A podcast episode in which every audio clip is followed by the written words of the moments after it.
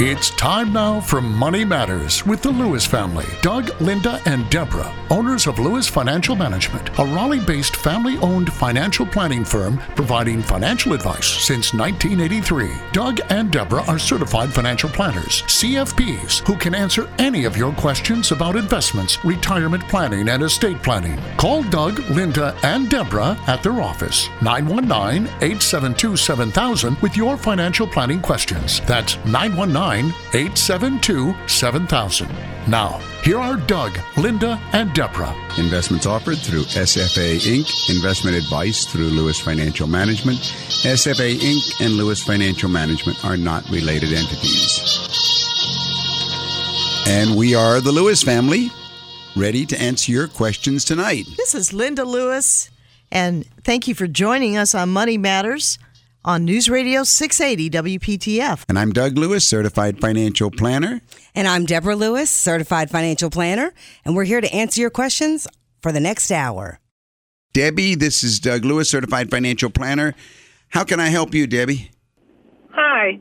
Um, yes, my husband and I are actually are driving to dinner, and I, I am listening to your program, and um, we have a lump sum of money to invest for our daughter, and we wanted to know what the best way to do that is so that she has income over her lifetime.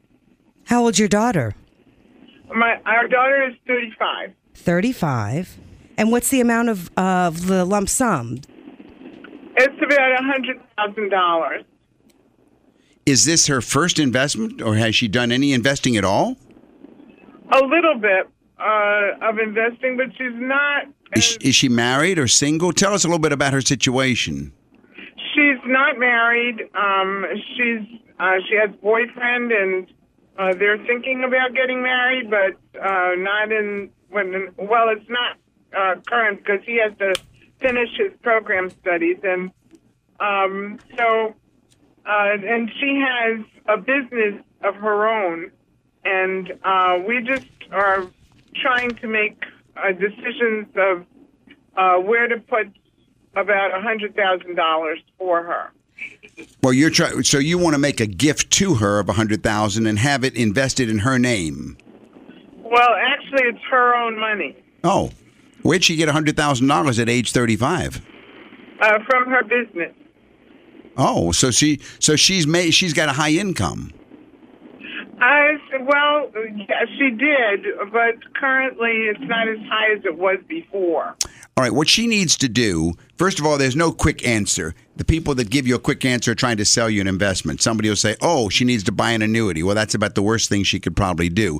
Or she needs to go ahead and put the money into an index fund. That's another worst thing she could do. Or, there's no one answer. What she needs is proper advice. And and and advice is what we the Lewis family do all day long year after year in our offices we need five pieces of information from her for an appointment to meet with her to give her advice and the five pieces of information we call the five keys so probably we'd, we'd want to look at uh, her tax returns and federal and state, the most recent returns. Then a list of assets and liabilities. that's key too So that's whatever she owns and whatever she owes. Like if there's any value to her business, uh, if she owns uh, real estate, uh, any stocks, bonds, mutual funds, any investments, cash accounts, 401ks, IRAs, etc. And then any of her, uh, her credit card debt or mortgage. So that's all part of, ca- That's of ca- her key two, yeah. liabilities. The third key would be her projected income for this year. Number four, it would be what's being withheld from her uh, for her taxes uh, from her paycheck Yeah. or quarterly estimates, and then lastly would be her living expenses.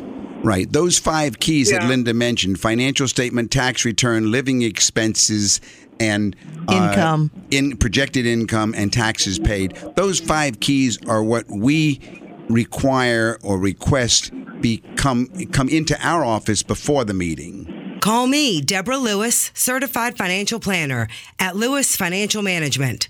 919 872 7000. 919 872 7000. And then during Okay. the meeting, there's an advisory consultation which she will have with myself or Deborah, but a certified financial planner that will go ahead and look at everything and then make. It's much more difficult. Yeah, than here's just what I was going to how do I add. invest yeah, here's $100,000? Debbie, here's what I was going to add was is uh, she makes an ideal financial planning client because she's young enough to really maximize this hundred thousand. While it may not be a repeated annual income of a hundred thousand that she'll have set aside or the ability to set aside. Oops, hold on just one second. Okay, and sorry about that. Um, but th- while she may not have repeated a hundred thousand per year, at the same time, this is at age thirty-five an opportunity to have this invested for possibly the next thirty years.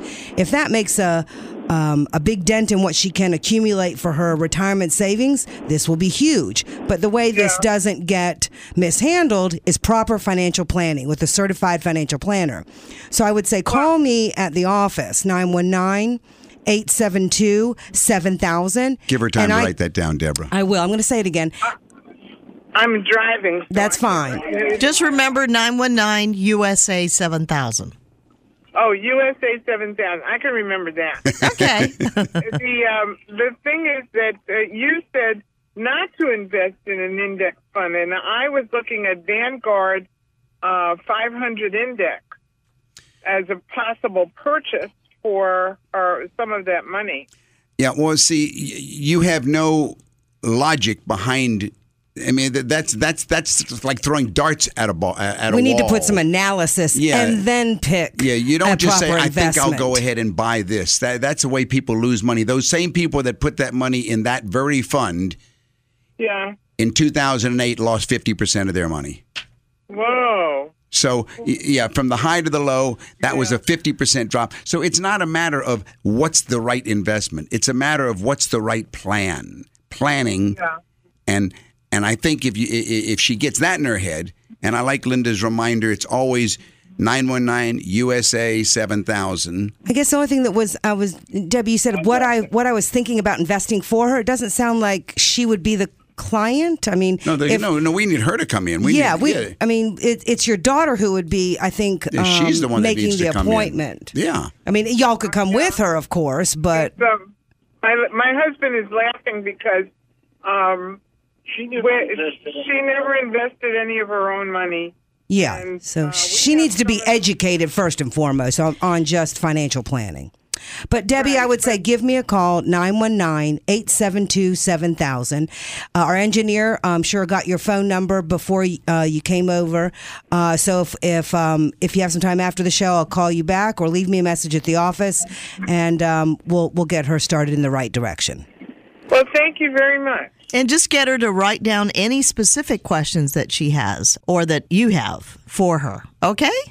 Have a wonderful week. You're listening to Money Matters with the Lewises on News Radio 680 WPTF. If you'd like further information, call us at 919 872 7000 or go to our website, dougandlinda.com.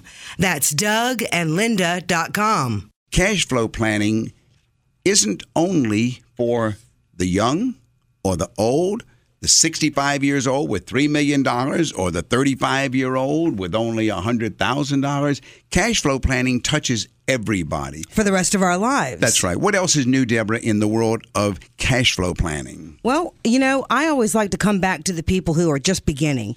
And there was a real interesting article in one of the uh, papers that was talking about the extra 1% of pay saved can really add up. And I think what they wanted us to see was is that you know when you're in your 30s, just like this lady's daughter before on the call before, mm-hmm. you have the power of time. One percent can make a big difference because there's this thing called compounding, and a little bit of extra savings today can go a long way tomorrow. All right, well, let's let's play with some numbers then for a second. Let's take a 25 year old with a $40,000 salary. Okay. And let's say they just set aside 1%, that's $33 a month. Okay. Okay. So what happens to that over their lifetime if they just do that little $33 a month? Well, that would. What could it grow to be, assuming? ass- Okay, yeah, assuming uh-huh. we have to assume something. All right. Let's not assume like the S and P 500 or what we just talked about. Let's just assume seven percent. Okay, something realistic. All right. And conservative. All right. So um, let's use 42 years because that would be if, if we're going to use full retirement age that'd be 67 and if she is 25 Mm-hmm. that gives us 42 years if we're doing $33 per month Mm-hmm. that's and we're using 7% annual interest that's going to be 100000 442 Oh, okay. A hundred thousand dollars is that little thirty-three dollars a month, that one percent of a forty thousand dollar salary. right it could add up to $100000 Okay. Now let's compare. Let's say they didn't do anything and they waited till they were forty-five years old, but now they had a seventy thousand dollar salary. Now one percent of that seventy thousand dollar salary, which is only going to be fifty-eight dollars a month. All right. And if that's only for 22 years, still using 7%, you're going to only have accumulated $36,000. Big difference. That's the point you're trying to make. Time compounding. Absolutely. The time value of money compounding. That's right. 33 years over 42 years will get you 100,000 using those exa- that example.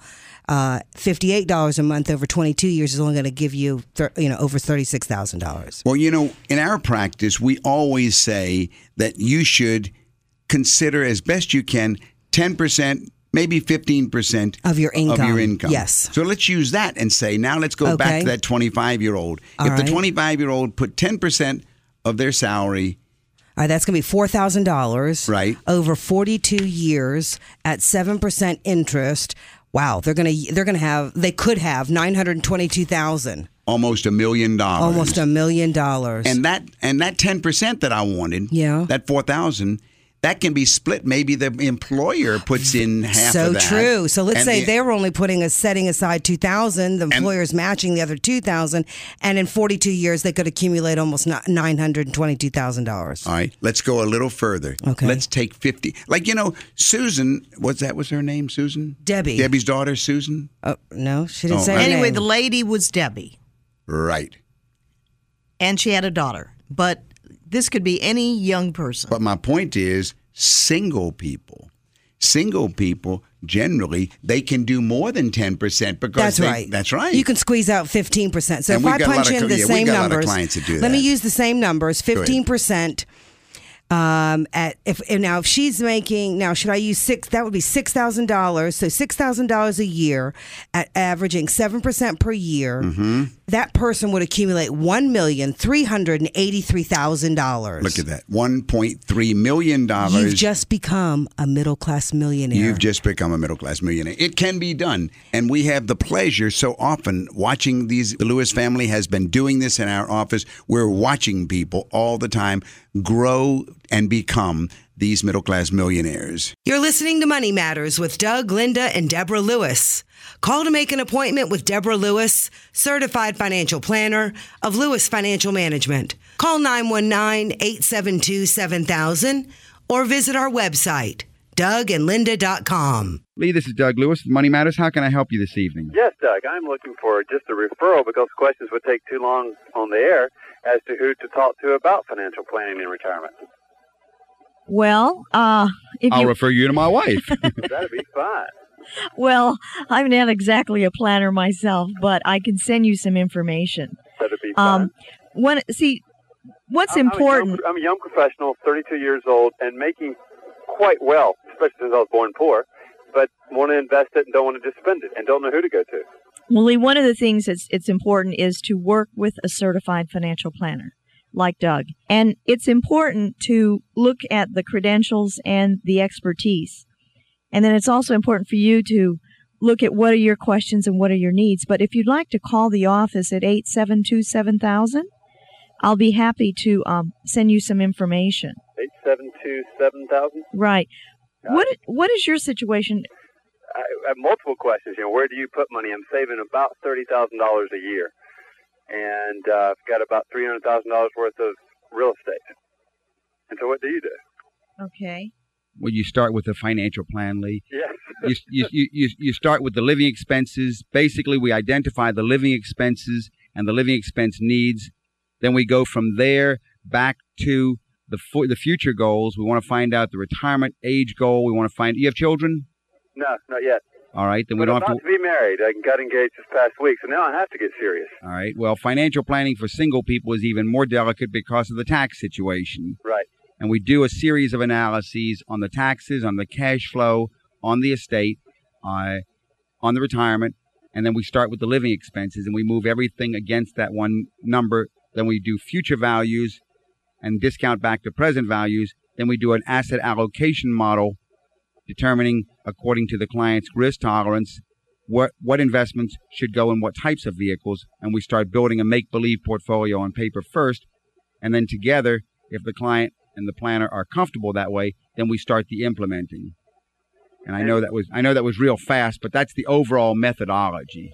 That sounds like what I need to hear. And we would do that in conjunction with, for instance, 401ks that I've got uh, self directed. A good planner should encompass everything in your financial life your 401k. He should tell you whether you're overinsured or underinsured. He should look at your estate. He should review your wills.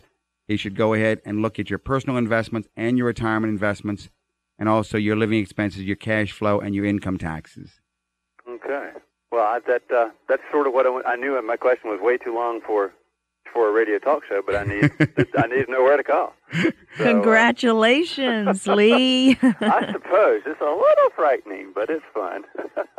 okay. Well, it's really fun ha- taking a, a control of your financial world. I have so many people that come to see me who are in their 70s and they say, "Boy, I wish I had done this 40 years ago."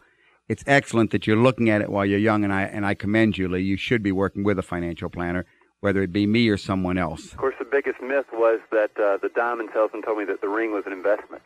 right. yeah. So did so so did the guy who wants you to buy the, the, the, the place at the beach and everything else. Everything's an investment. I bought that one too. Lee, thank you for calling. This is Deborah Lewis, certified financial planner at Lewis Financial Management. Our number at the office is 919 872 7000. Call me at 919 872 7000. Well, Doug, from the financial planner's viewpoint, once we know the risk of a fund, how do we know what risks are suitable for a client?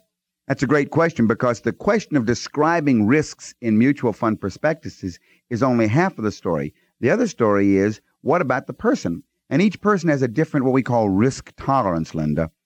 And in the uh, financial planner's viewpoint, there should be an analysis of the risk tolerance. Now, there are actually nine levels of risk according to the way I practice financial planning. In my office, I identify nine levels of risk, and we want to find out where the client is in that risk spectrum.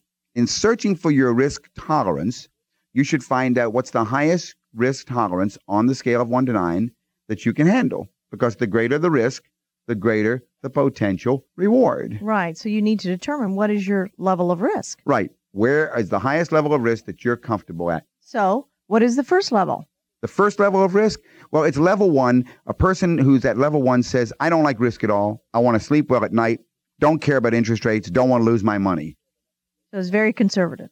That person is almost paranoid. Right. Okay, afraid banks are going to collapse and so on, keeps their money under their mattress. All right, that's lowest level of risk.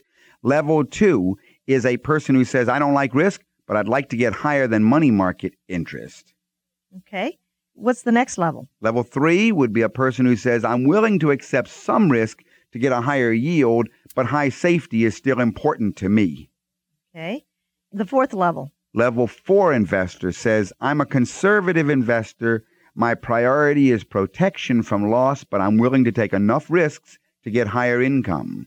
Level five?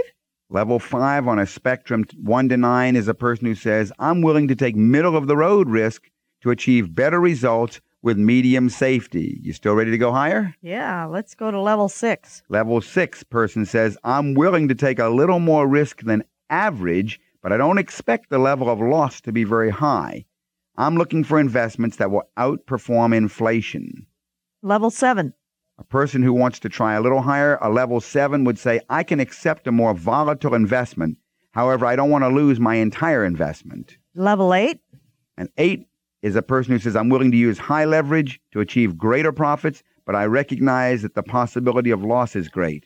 And the ninth level? Ninth level is a person who says, I'm a speculator. I can accept high leverage, quick action, the entire investment can be lost, but I want the profit potential to be very high. Okay, so there we have it the nine levels of risk. And we just find out what's the highest level a person is comfortable with, and their comfort level identifies what type of funds they should be going into. Does that help your question about how to evaluate the, from the planner's viewpoint? Yes, what? because, you know, people know inside in their gut feeling how they feel about when they go to invest, uh, how how they're going to feel if something happens, and are you going to be able to sleep at night, or are you willing to take the middle of the road risks so that you can achieve better results with medium safety? Correct. And then you know, then you have the conservative investor who feels like, well, my priority is protection from loss, but I'm willing to take enough risks to get a higher income. Right. And if we can be of more assistance to you, you can call me at the office during the week. And the number in Raleigh is 919 872 7000. That's USA 7000. Don, this is Doug Lewis, certified financial planner. How can I help you? Yes, sir, Doug. Uh, I've been in your office and I've met you, and I appreciate what you do. Oh, thank you very much. Um, and you have a nice wife too. Well, that's you. uh, that's a given. I, I'm getting some points here. Okay, I've got. A, I'm in. The, I'm a real estate broker, and I've got a couple questions. All right. I have a couple older people that have property with very little base in their real estate, Right. maybe three, four hundred dollars an acre, or something like that. And Uh-huh. we're looking at a sale of maybe uh, seventeen, eighteen thousand an acre. Mm-hmm. what can they do? They want to carry the paper and have an income. What can they do about these capital gains taxes and the taxes on the property as such? They're 60 in the early 60s, but they are retired. Well, let's see. Uh, One set of them if there's no debt on the property right now, we can solve that one. There is no debt. All right. Here's the here's what they can do. They're in their early 60s, and the sale price of the property is how much? Well, we're, uh, they're about 62 years old, and the sales price of the property would be like $135,000 Okay, so we have hundred and thirty-five thousand dollar asset, And- vacant land. vacant land, and we have basically no, uh, very little basis in it. Yeah, very little, maybe 10,000. ten thousand dollars. 15, yeah. And so obviously their accountant has told them, wait a minute, if you sell that thing, you're going to have a hundred and twenty-five thousand dollar long-term capital gain. Okay. So obviously uh, that's a bad situation for them to move on. That, that that's that's what's holding them back. Here's what can be done. First of all, why is it they want to carry a note on the property? Well, they want to help out the people who are buying it because they're young. For one thing, they want to spread out the income for taxes. They feel like that they just pay what they gather in on a yearly basis. Okay, And, so and but let me ask you this: Can the people who are buying, who want to buy it, can they get their own financing? well, I guess they could. I mean, it can be done the other way, but quite frankly, it's better for uh, for the for the seller if he's got the whole lump, and that's because of the power of compounding. Now, here's what has to happen: they need to set up a Section 664 trust. Section 664 trust will ultimately pass what is placed in it to a charity. It may not be 40 or 50 years, well, they're in their 60s. It may be 30 some years from now. But ultimately, what goes into this trust will go to a charity. Therefore, step one, they transfer the deed into the name of this Section 664 trust. Step two, the trustee sells the property to the buyer and pays no capital gains tax at all. Right away, we've saved the entire capital gains taxes. Is that that re- refable, irrevocable? No, it's not a revocable living trust. A revocable living trust is the exact opposite. That's revocable. This is irrevocable. Uh, this will work out wonderfully because a revocable living trust is established for the benefit of the person who sets it up. But this one is established, at least in the views of the IRS, for the benefit of some charitable institution, university, or nonprofit. And Are, be- are both of them retired? Don? Both of them, both of them are officially retired. Yeah, they are. All right. Now, once we once we do that, the trustee then sells the property, and the entire hundred and thirty-five thousand would come back to the trust. The whole, it can then be invested to produce as high an income or as low an income as they want. Do you know? Do they need the income now? Did you say the well, reason? huh? Well, n- no, they, they both have retirement income, and they don't have any debt. All right. Well, if so they just living expenses. All right, then if they don't need the income, it works even better for them because now that 135,000 can sit inside that charitable trust and it can be invested by the trustee in any investments basically they want. They could have it in uh, plain old uh, bread and butter, blue chip stock, growth and income mutual funds, they can draw all the income from that along the way. Not only that, they can be their own trustee, which is the only way that I would advise them to do it. That way, they never give up control. hmm I do want to sit down with you and, and uh, go over this. You can call me at the office during the week, and the number in Raleigh is 919 872 7000. That's USA 7000. Well, thank you both, and, and, and I will give you a holler and, and get with you. Okay, very good. Yeah. Take care. What's new in the area of investment planning? Well, Doug, some folks that have called in at the office want to know what's wrong with index funds. The index funds are really getting a lot of publicity today, and I guess the bottom line comes down to the question should investors strive for mediocrity? Now, proponents of index mutual funds think that's what you should do. Index funds generally, Lynn, will match the performance of a specific market index by buying all or maybe a representative portion of the securities of that index, like maybe the S&P 500. It's a passive approach, and it contrasts with the many more actively managed funds that try to sort out the winners from the losers according to specific investing style. So, uh, that's basically what an index fund is. Isn't the idea to beat the market? So, why invest in a fund that's designed to do no better than the market? Why should you strive for mediocrity? Well, proponents of index funds say that investors should consider adding them to their portfolio for several reasons. First, few actively managed funds outperform the market over the long term. Study after study does show the S&P 500 outperforming 80% of more of the actively managed stock funds. And, and that's that's a case in point. You know, Doug, because index funds are essentially passive funds that don't spend a lot of time and manpower trying to pick winners, their management fees are among the lowest of all mutual funds, right? Low fees mean that you get to keep more of your income and your profits as well, correct? Yeah, I've heard that argument. And also, people say because funds don't buy and sell a lot of securities, they don't spend much money in brokerage fees and low portfolio turnover, which means the manager isn't buying and selling stocks, usually less than 10% a year, also means there's less realized capital gains and losses compared with a fund that turns over, you know, maybe 80% to 100% of its portfolio in a year. And this means lower tax cost for the investor. And uh, also, I've heard it said that index fund investors know that they will at least track the market and they won't have to worry whether the fund is doing better or worse than the market.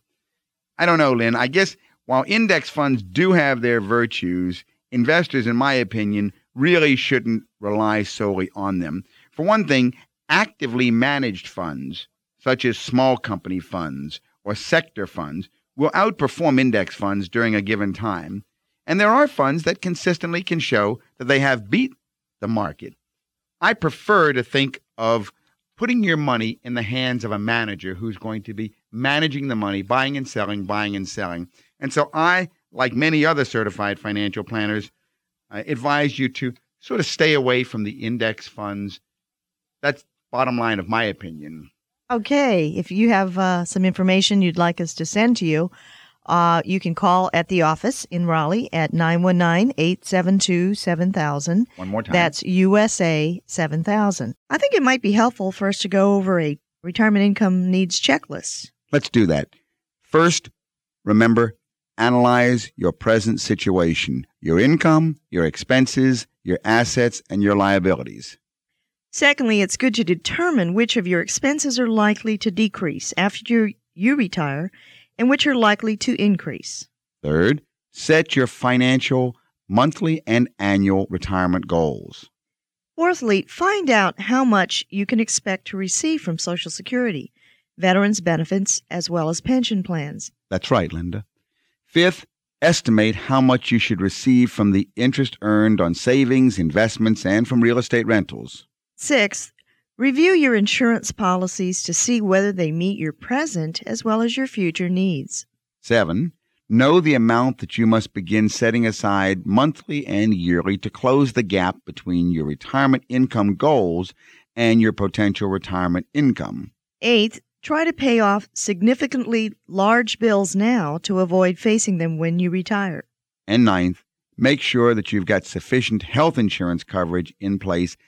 These are the nine areas on the retirement income needs checklist, Lynn.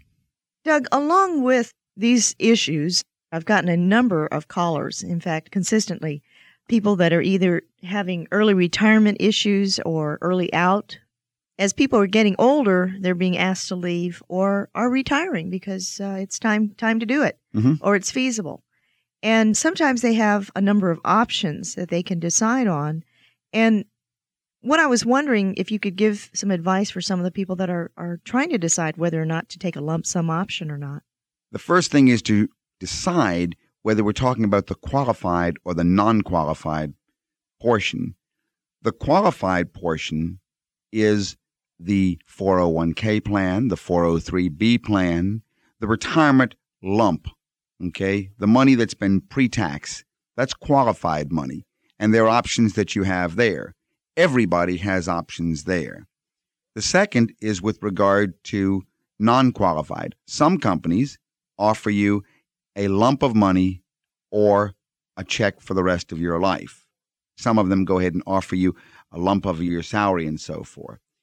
So we need to go ahead and talk about the differences between these two. Let's focus on the qualified portion first of all. The qualified money is going to be offered to you in one of two ways, first of all a lump that you can take, or in some cases, a monthly check. That's a typical pension option that you might have. I'm remembering one client, and he worked for a major uh, oil company, and he was offered a $300,000 lump from his pension versus 1,700 a month. This was qualified money. If he chose the lump, he then was offered choices, and this is IRS ruling. Either you take it and pay tax on it under your normal income. So let's say a guy got a $300,000 lump from his qualified portion and he has to pay taxes. He might lose uh, $150,000 in income tax. Well, about $100,000 in income taxes by the time he pays taxes, federal and state. Call me, Deborah Lewis, certified financial planner at Lewis Financial Management. Call me at 919 872 7000. 919 872 7000.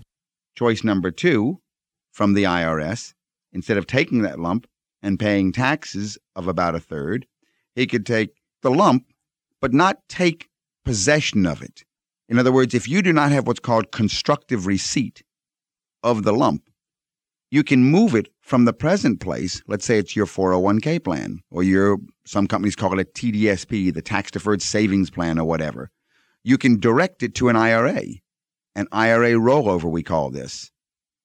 And then you pay no taxes on it. So in our little $300,000 guy's example, he could roll over the whole $300,000 to an IRA rollover account and have no taxes taken out. Now, why would he do that? Well, number one, of course, no taxes are taken out. But has he achieved anything? Yes, he's achieved a tremendous amount because once it's over there, he now controls it. So that he can invest it to produce income, right? Well, it's already invested where it was at, but the difference is he now controls the investments. He works with with his own certified financial planner, develops an asset allocation model, selects the different investments that are suitable for him in the IRA.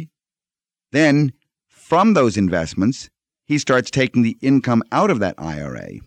And what he's done is he's maintained total control. At his death, he now goes ahead and can leave the entire amount to his heirs, and he's lost nothing. Whereas doing it the other way, there's a big hunk taken out. If he took the first way of taking the monthly check, there's nothing left. This way, the entire amount goes to his children.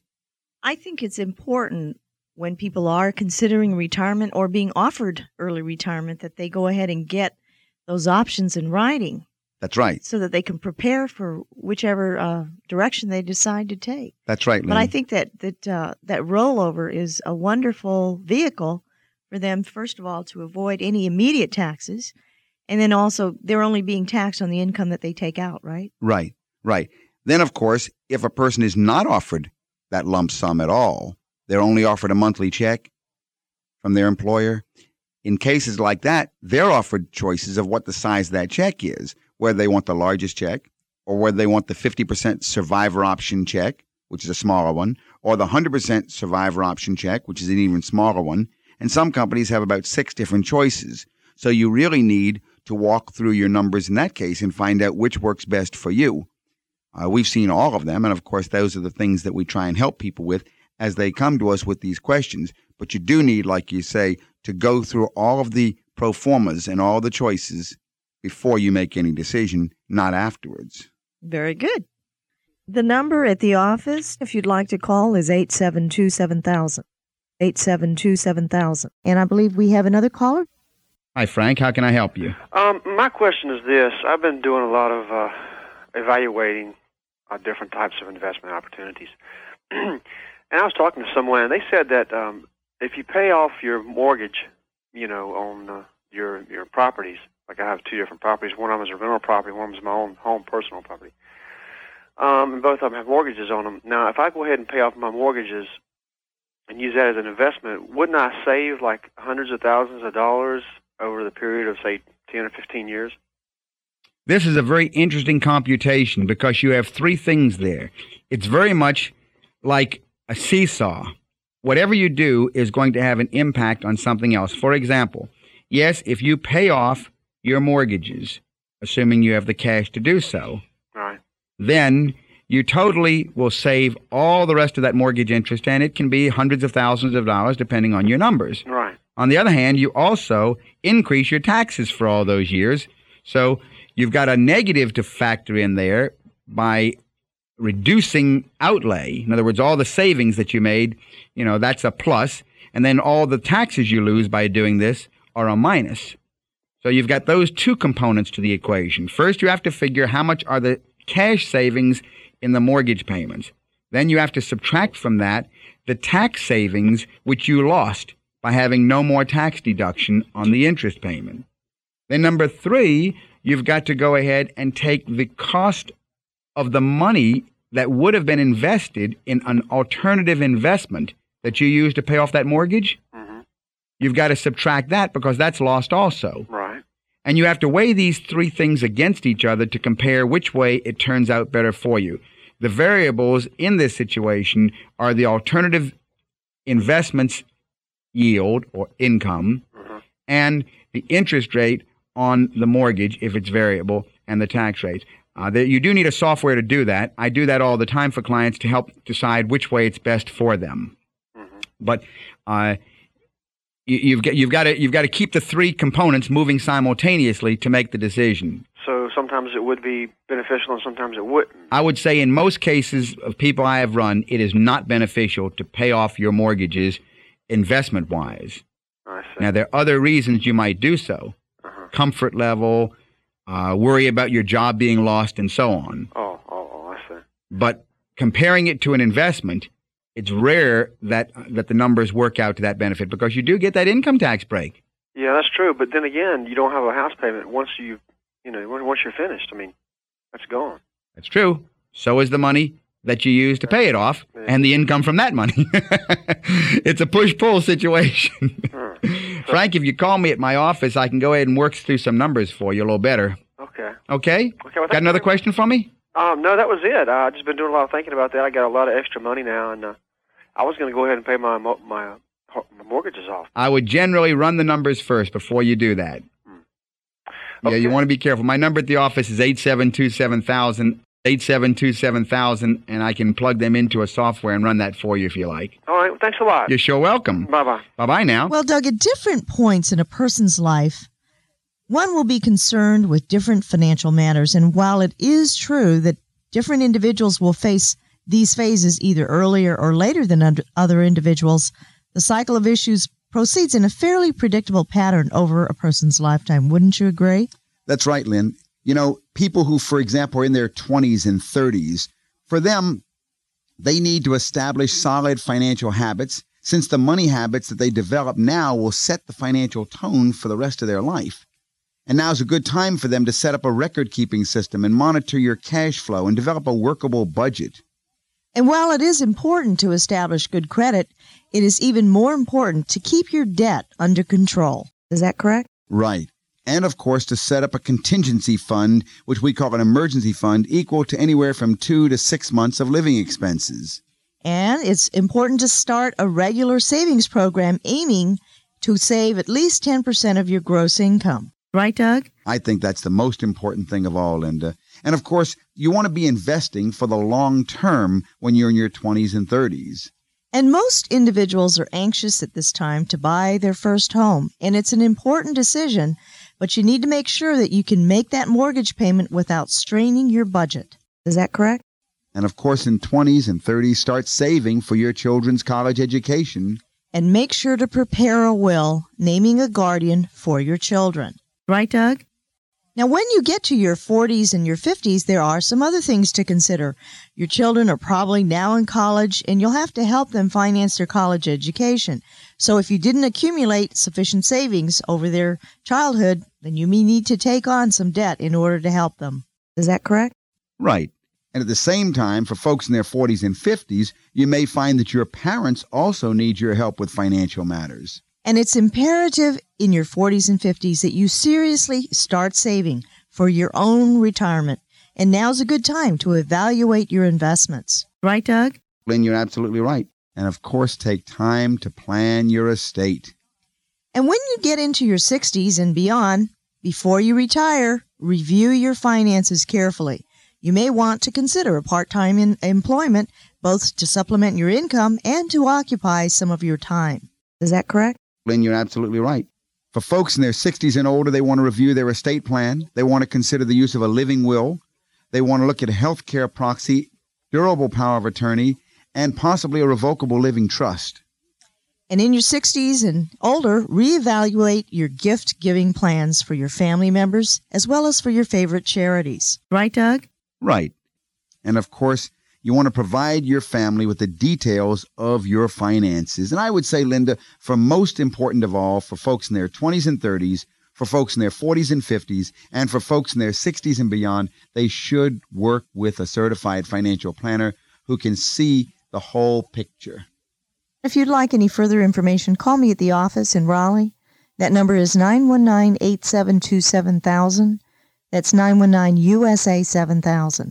Well, Doug, there was an outstanding article about estate planning. And of course, this one, uh, which we found in the journal, uh, a person recently went through a divorce. So, if after a divorce or a split up, uh, you need to split up your estate plan as well. And Yeah. You, and you really need to have a plan to go through it. Yeah, well, it's uh, it's um, It's the flip side of Lee's call. Yeah. Like, joy, joy, joy. We're getting married. Right, right. And then, oops, it didn't work yeah. out. The only thing I can guarantee every person who goes through a divorce is that one day you will die. Yeah. And knowing that you're going to die after a divorce, you have to not only split up your assets, you've got to split up your estate plans too. And that is uh, that's very serious because if you've just gotten divorced, and I think we do have a couple of clients right now in that situation, at least at least one I can think of.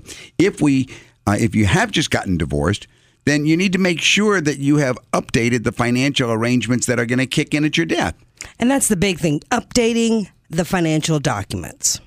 Yeah, because if not, it could result in certain assets and benefits unintentionally going to your former spouse. Or his- even his or her family. That's right.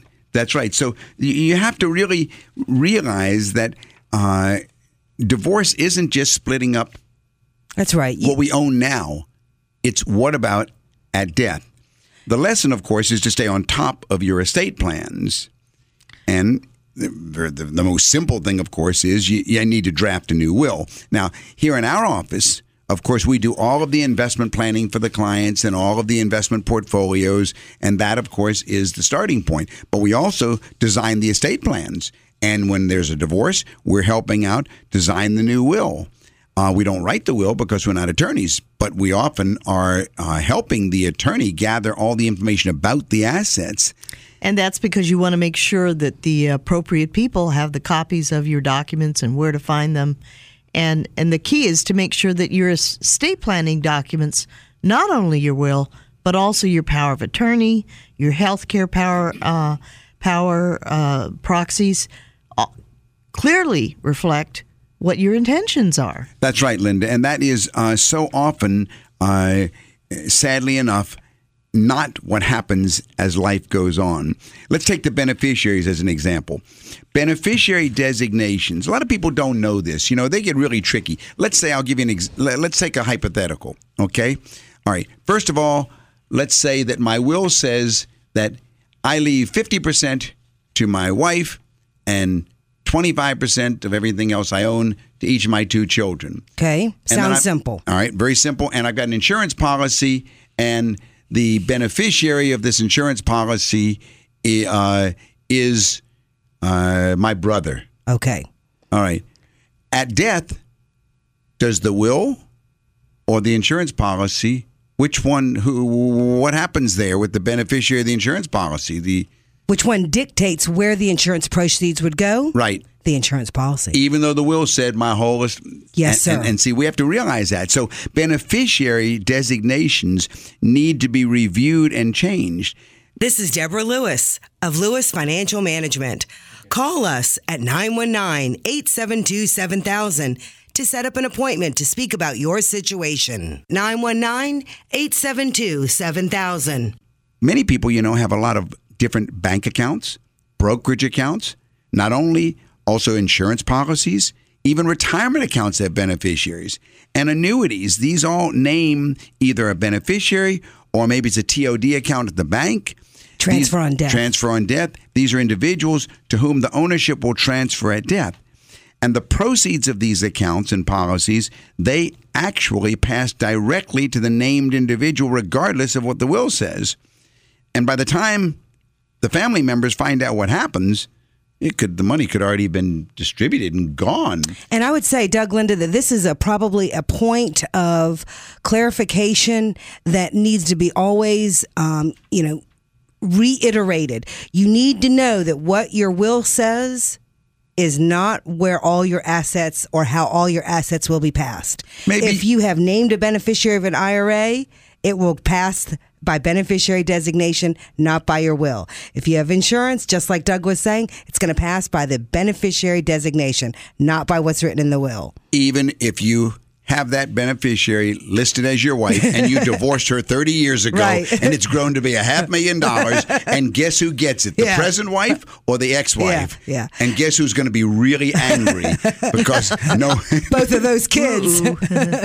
that's right Yeah. that's right so so this is important and It of course really we do it all the time in our Yes. office we check beneficiaries we change them and so forth but now beneficiaries have to be changed in writing and that's the important part. Yes, by filing new forms and sending them to the financial institution or the account or the policy and so on. And we recently found out in um, an unusual situation, but in a situation that you really want to make sure that the recipient, meaning whether it's the IRA custodian or the insurance company, that they let you know that they have received it and agreed to the change in the beneficiary designation form. Very good. That's exactly right. This is Deborah Lewis of Lewis Financial Management. Call us at 919 872 7000 to set up an appointment to speak about your situation. 919 872 7000. Now, Doug, tell us about the exception or the unusual situation. Well, the unusual situation is with regard to retirement plans. Now, typically, the ex spouse should get a court order. This meaning the this the spouse who's going through a divorce. Okay. Okay. Should get a court order called a quadro or a qualified domestic relations order that gives him or her the right to a portion of the other spouse's 401k.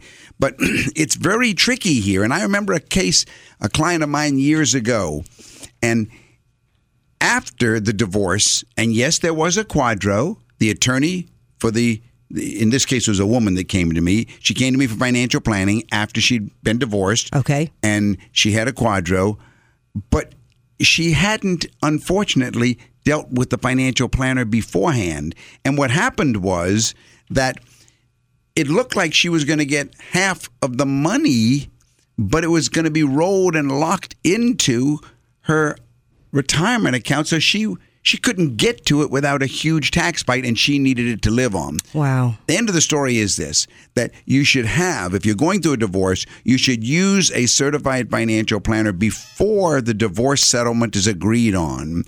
And, you know, and especially with regard to the quadro, because you want to have the agreement, but whichever spouse is going to be receiving the uh, the half, if it's retirement, you need to at least make sure that it's going to be after tax, not before tax. And wouldn't the two of you really agree that once a couple realizes the benefit of a financial planner being involved, it will tend to simmer things down and bring it down a notch and not be so confrontational? Because now You're you have right. a third party mm-hmm. saying, well, here's the financial statement, folks. Here's the value of the home. It needs to either be bought and split in two or the retirement plan it needs to be quadroed or not i mean it just brings things down to the financial here's what we own And here's what it- we owe You know, in some cases, yes, it can be really a very diff. It, you know, just because of the work that we've done over the years, uh, families that are going through a divorce, it can really be emotional.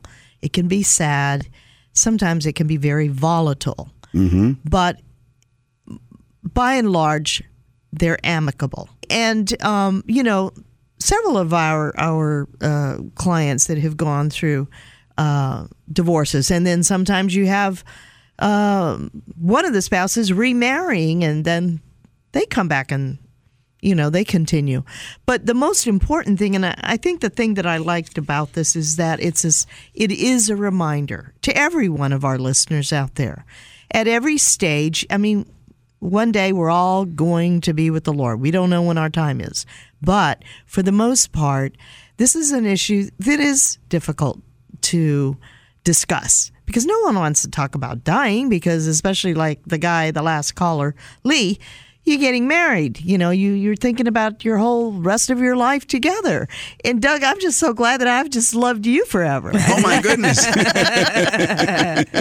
I haven't stopped loving you so there but but anyway There's my mom and dad. but yeah, you bring a good point up, which is as your life changes, as the phases change, as the needs change, don't let the time pass by. So, um, you know, if it's every two years, every five years, definitely get a copy, make sure the accounts uh, have the proper designation for the beneficiaries and that, that you, you know where they are and the right people know how to find those forms. everyone have a great week You've been listening to Money Matters with Doug, Linda, and Deborah Lewis. Money Matters provides you with a personal financial hotline on any subject where money really matters. For more information, you can call Doug, Linda, or Deborah in Raleigh at 919 872 7000. That's USA 7000. Listen again next Saturday and Sunday at 5 p.m. for Money Matters with the Lewises on 680